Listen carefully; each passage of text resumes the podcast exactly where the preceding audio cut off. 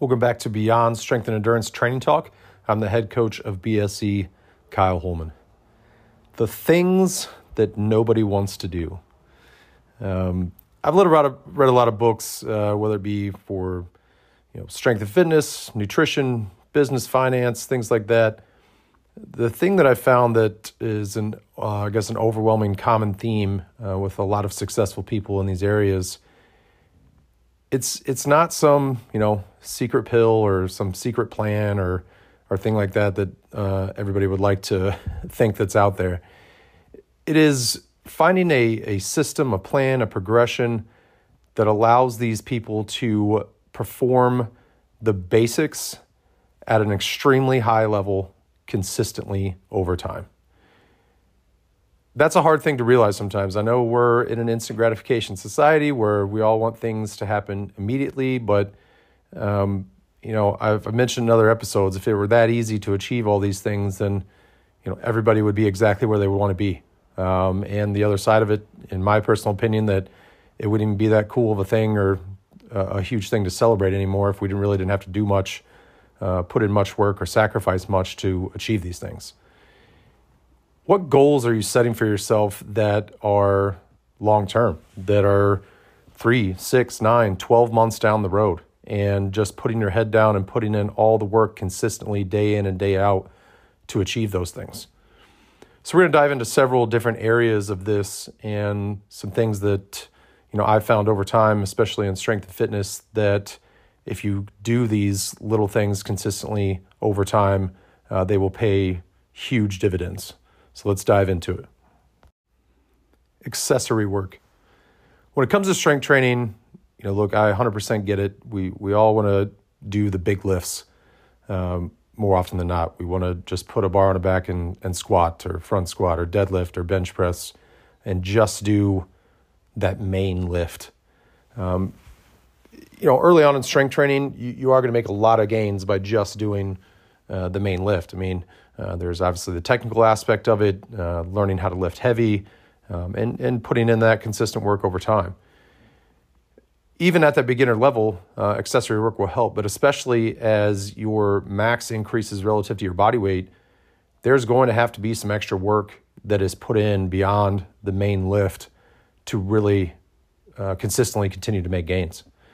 So, think about all these accessory lifts, and there are several different areas that will benefit you. One, um, dumbbell work. Um, so you know you can do very similar movements to the main lift uh, with dumbbells, and that's going to provide a different stimulus. Along with dumbbell kettlebells uh, is unilateral. So you know something like a back squat would be bi- bilateral or both you know legs working at the same time. Unilateral is single leg um, and or single arm work uh, to do that. So um, it doesn't mean you have to stop doing the main lift. You can definitely, um, if you're really looking to push, you know, your strength gains, you can do the main lift, and then after that, uh, do these auxiliary or accessory movements. But also, you can have full training cycles where you get away from the main lift for for four weeks, but are still putting in all the accessory work uh, to continue to improve that lift. So, um, you know, when it comes to upper body, there's so much you can do with, you know, dumbbell strict press, push press.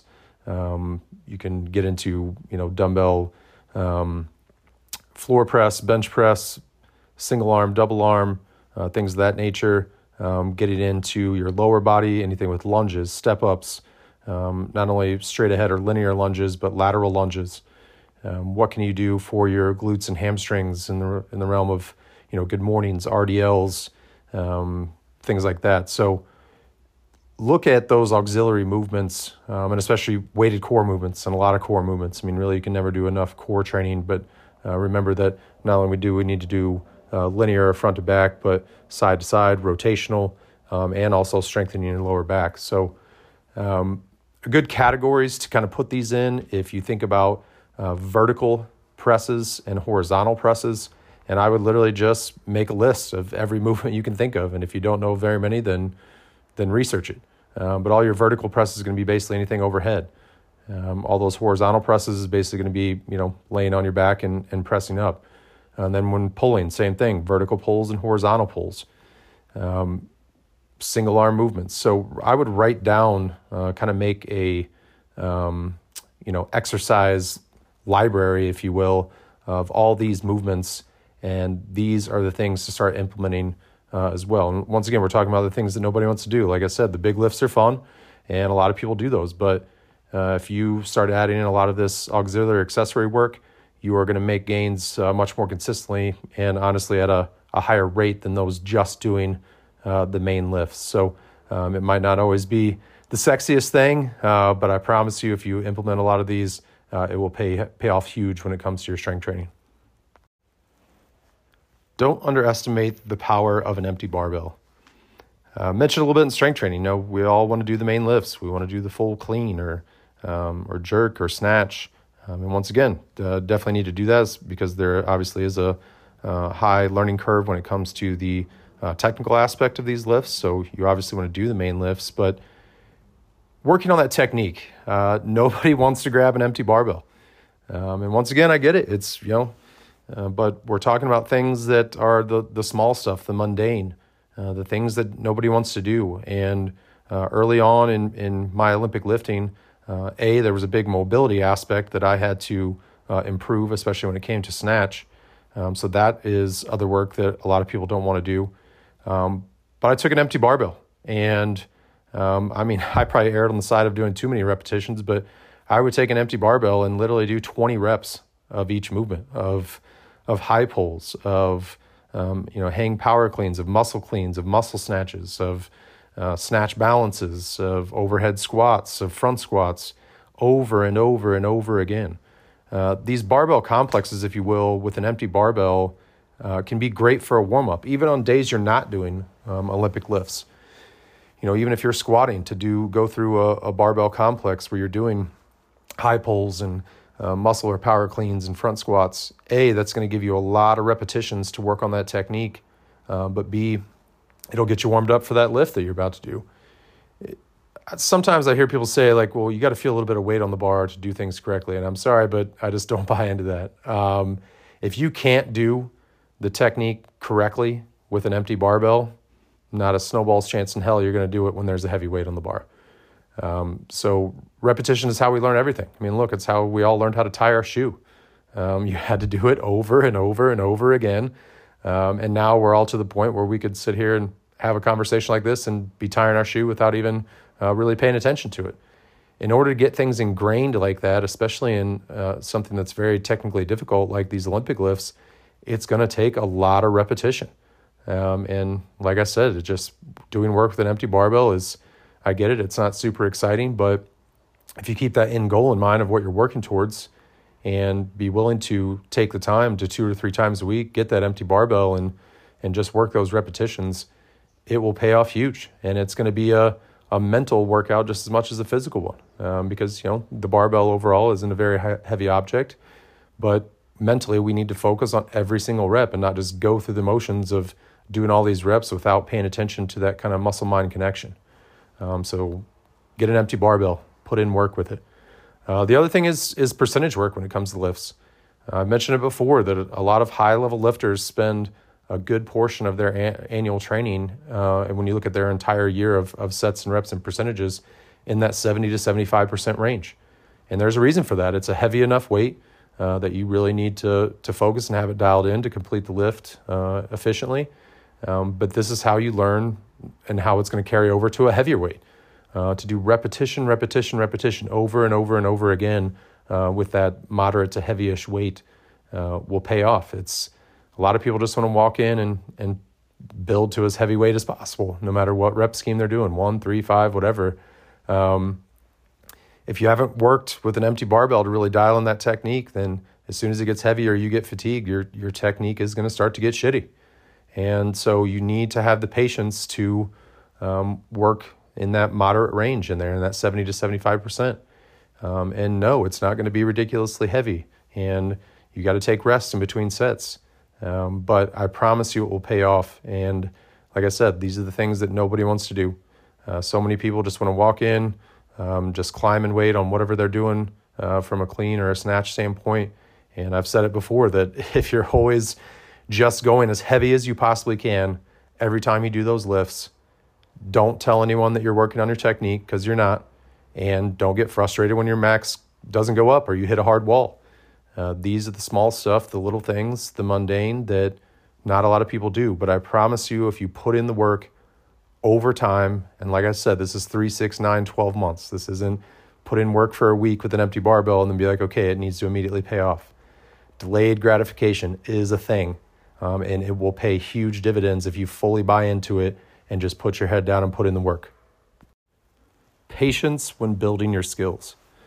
So these are those you know gymnastic movements, pull ups, handstand push ups, pistols. Um, I would even put double unders in the skill uh, section here. First and foremost, people don't do enough strength training when it comes to their skills. They they just want to you know hop on the bar and and work on muscle ups or pull ups or whatever. And definitely a time and place for that. But a if you don't have the strength to do the movement, it doesn't matter what drill you do, you you won't get it because you're just not strong enough. Um, and even after you've gotten your first rep or a handful of reps, strength training will never not benefit you.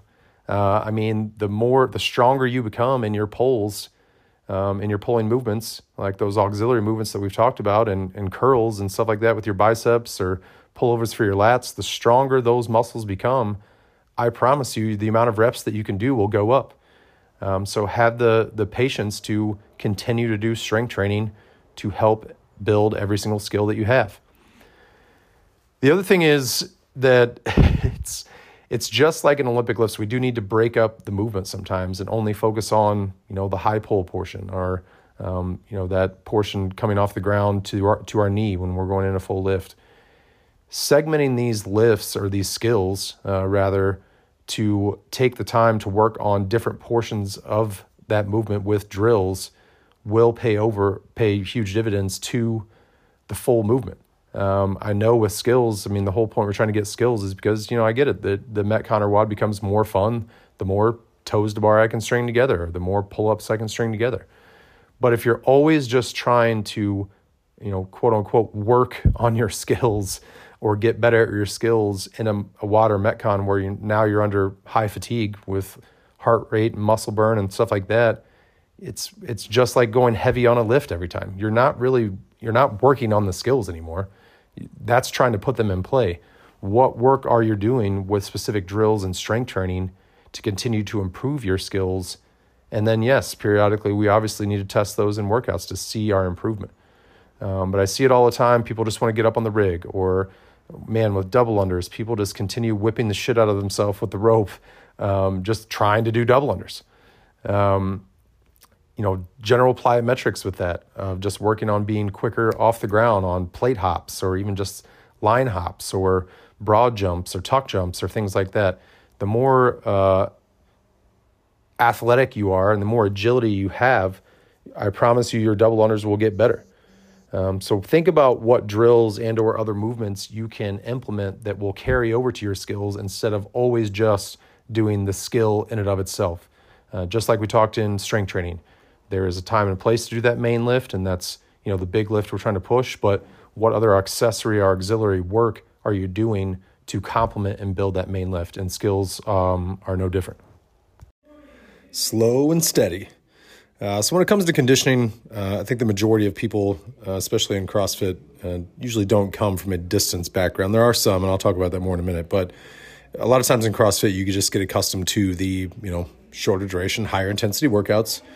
Um, and I mean, you know, from an aspect of working on true endurance, that sometimes is tough to fit into a, a class setting. But I think for some extra work, you know, accumulating time out on the roads or on the rower or on the ski or on the bike, getting into that 10, 20 plus time frame um, and just a steady state and just building that cardiovascular endurance. Um, that helps so many things. Um, I mean, it will help uh, your ability, um, you know, in workouts that are longer, obviously with endurance, but also it helps flush things out quickly uh, in high intensity or interval type training. So um, that long, slow distance type stuff, I think, um, you know, it's not the most fun thing, like I said, unless you come from that. But for a lot of us, um, you know, going out and going for a 20 minute run or row or things like that, that's uh, just tough to find. But I think that'll definitely benefit you if you want, uh, if you get into doing those things. Now, uh, really, it comes down to working you know, out of your comfort zone, the, the opposite ends of the extreme of what you're accustomed to. So if you're accustomed to that short duration, high intensity stuff, then working some time on that other end of the spectrum of longer, slower distance will benefit you. If you come from distance training of some kind, of running, uh, biking, or uh, triathlon, or things like that, you're used to that long, slow distance.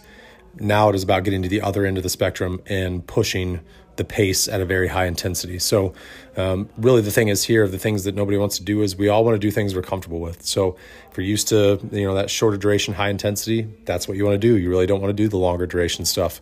And for those on the other end of the spectrum, you like going out on long runs or bikes or whatever, but when it comes to really pushing that pace, that's something you're uncomfortable with. So, really, when it comes to conditioning, is working the opposite ends of the spectrum for you and things that you don't necessarily uh, enjoy the most, but finding some time to fit those in because it will uh, holistically benefit you in your fitness and your conditioning. Earn your cheat meals. So, we're talking about nutrition here, obviously. And I said it before anytime you're going to start whatever uh, nutrition plan, it doesn't matter what you're looking into, whether it's just you know tracking macros or uh, doing any other kind of plan I see it so many times that like one of the first questions that people ask before if they're if they're inquiring about some nutrition plan, like what about cheat meals? Like if your immediate mindset uh, is on when you get to deviate from your nutrition plan, then I'm sorry, but your mindset is already in the wrong place. Um, you got to earn those things. And look, nobody wants to, you know, eat clean or stay 100% on their plan for 30, 60, 90, and beyond days before even thinking about a cheat meal. But if if it were that easy, if you could just eat whatever you wanted, then this wouldn't even be a thing. Um, you got to start by by tracking your macros, and there's probably a decent amount of people that have done that. But I've also seen people that, you know, you want to you want some you have some aesthetic goal or weight loss goal, but you're you don't even want to track your macros. Well, I mean, I'm sorry, but if you have no idea what you're putting in your body, then we can't make an adjustment from anything. I mean, people will ask, you know, what should I eat or how many, you know, grams of carbs, protein, and fat. And yes, there is a recommendation for that. But most importantly, where are you currently at? Um, because you know, protein is something I see a, a lot where sometimes when people are coming in and they start tracking for a week, there's been people that are only eating 60 to 80 grams of protein. So if you're a 150 pound individual, I'm always uh, like the the one gram of protein per pound of body weight. Um, but so if you're only eating 60 and I'm immediately telling you eat 150, that's a huge adjustment and that's not going to go well. So stair step approach is going to work better than anything like this. If you want to work towards 150, that's great, but you have to know where you're starting from. Um, and it's not always protein; it could be carbs or fat. Um, some things you might need to decrease, but once again, if you don't know where you're at, then it's tough to make a plan from there um, and having the patience. Instead of immediately trying to eat 150 grams of protein when you're only at 60 that's just not putting yourself in a, a good situation to be successful. So can you stair step approach that? Can you go you know hey this next week i'm going to try to make sure i get um, 80 grams of protein. And then you know a couple weeks after that now i'm going to try to hit 100 grams and then 120 and then 140 that yes if you that if that was two weeks at a time you're trying to do that this could take three months before you actually get to that but you're going to learn things along the way of how to make sure you're getting enough protein and your portion sizes and what other foods have protein in them. And it's the patience to take the time um, to build that up. So that's why it's so important. And then once again, meal prep. Like it's, you know, it, it takes adjusting your routine if that's something you're not doing. But if you're always going to eat out, um, it's going to be extremely challenging to to consistently hit those macros. Um, one, I mean, MyFitnessPal has you know much more uh, restaurants than them now because it's been around for so long. But still, there are still things that I've seen that they don't have it in there at a certain restaurant, and so now you're left to kind of ballpark it on your own. And especially early on when you don't know much, that's not going to be very accurate. Um, so people can easily get frustrated if what you're entering is not even accurate and it's saying that you're around your macros, but in all reality, it was way over or way under. Well now you're saying something doesn't work when you actually don't know if it was working because it wasn't accurate. So, um, once again, this is the small stuff. Um, look, life is always going to happen. I mean, if you're always like waiting for all your ducks to be in a row before you can start, you know, eating the way you want, something's always going to come up. I mean, holidays is a big one, but it's somebody's birthday, or if you're a sports person, there's tailgating to go to, or uh, something happens on the weekend. I mean, it's there's always going to be something. Uh, so if you're waiting for this period of time in your life where you're not going to have any outside distractions or any temptations or anything like that when it comes to your nutrition, like you're you're never going to get started. Um, so it it comes down to planning ahead and tracking it and scanning all your food, entering it, looking at those serving sizes. Like that is how you are going to eventually figure out where you need to be. Uh, but if you're sitting here getting annoyed or not wanting to track your macros or very easily fall off the wagon, like then it's you know your results are going to suffer from that. Um, so it's it's we're talking about here the the stuff that no one wants to do and um, earn those cheat meals. I mean, the more consistently you eat well, and the longer you do that, then cheat meals will not affect you as much. Uh, I mean, I remember being in the corporate world and you know we would achieve some sales goal, and so whatever somebody brought in donuts. I mean, that's another thing. If you're in the corporate world, my gosh, there's always some some occasion that somebody's bringing in food for. But when we get these celebrations, like yeah, I would be like, okay, I'm gonna eat some of these donuts. You know, celebrate with the team, be a part of the team, and um, people be like, oh, cheat meal, huh? Or, or my favorite thing was like, oh, must be nice. Like, what do you mean must be nice? Like, I've put in a ton of work and ate consistently well over time. So, yes, eating these two donuts right now isn't going to make much of an effect on me, but I have earned that. And just like with anything we're talking about here strength training, Olympic lifting, skills, and nutrition you earn everything you do. I mean, when it comes to training, the more training days and hours you put in, the higher your training age is. And then if you have like a vacation where you weren't able to work out very much, it won't affect you very much. But the more inconsistent you are with your nutrition, like we're talking about right now, if you only eat well for a week or two and then you fall off the wagon for two or three weeks, you are just constantly starting over. And those cheat meals and weeks or days off where you're not hitting your macros or going way over or whatnot, they will affect you way more because you haven't earned it. You haven't put in the time uh, for that to affect you less. So um, it's it's tough. Uh, it's really tough, and depending on your goals in life, aesthetically and performance, you know that has you being more strict or less strict. Um, I am a big fan of the 80-20 rule of 80% of the time, you know, being right on point with your macros, then 20% of the time not purposely going off the deep end, but live your life, go to dinner, uh, eat a pizza with somebody. Um, I get it, but uh, that 80 20, once again, even if you started out with that, it would benefit you. But if you would eat more like 90 10 or even 100% on more weeks and then go to 80 20, I mean, it's, it's all going to help. Um, so these are the things that, like I said, nobody wants to do. It's not, it's not easy. Uh, but once again, if it was, then everybody would be walking around at the weight they want or, you know, look the way they want. So, um, look at your nutrition. The starting point is always tracking. You can't make any adjustments if you have no idea what you're currently eating. Um, so I would start there, and then from there, how can you be consistent? And even if you fall off one meal, if something happened at your corporate lunch where the choices were terrible, but you had to eat food, uh, great. But that doesn't mean you need to scrap the rest of the day or the rest of the week now. Uh, I mean, I'll see it. It'll be like Tuesday, and someone will eat a a pizza for dinner because of whatever reason. They're like, oh well, I'll just get back on it next Monday. Well, you're just throwing in the towel in the whole week. That's that's definitely going to affect your results. So uh, if you really want to get where you'd be, it's the little stuff, the mundane, um, and being conscious of those and consistently hitting those things uh, is going to take you so much further.